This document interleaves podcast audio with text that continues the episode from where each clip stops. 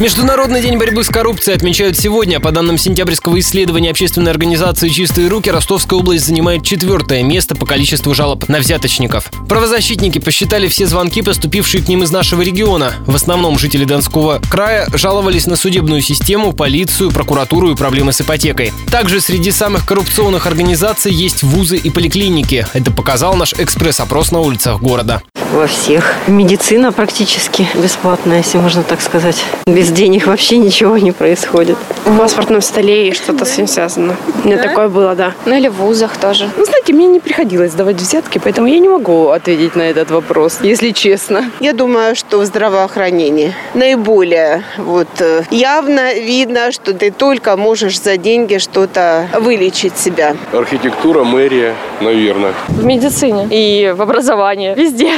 По данным за прошлый год в Ростовской области сумма средней взятки составила полтора миллиона рублей. Также в 2015-м Донской край был на второй строчке составленного Генпрокуратурой рейтинга самых коррупционных регионов. В конце ноября был отправлен в отставку начальник управления по противодействию коррупции при губернаторе Сергей Жуков. Опрошенные нами эксперты объясняли это необходимой ротацией кадров и тем, что за время работы в должности главного борца со взяточничеством в области бывший полицейский себя никак не проявил.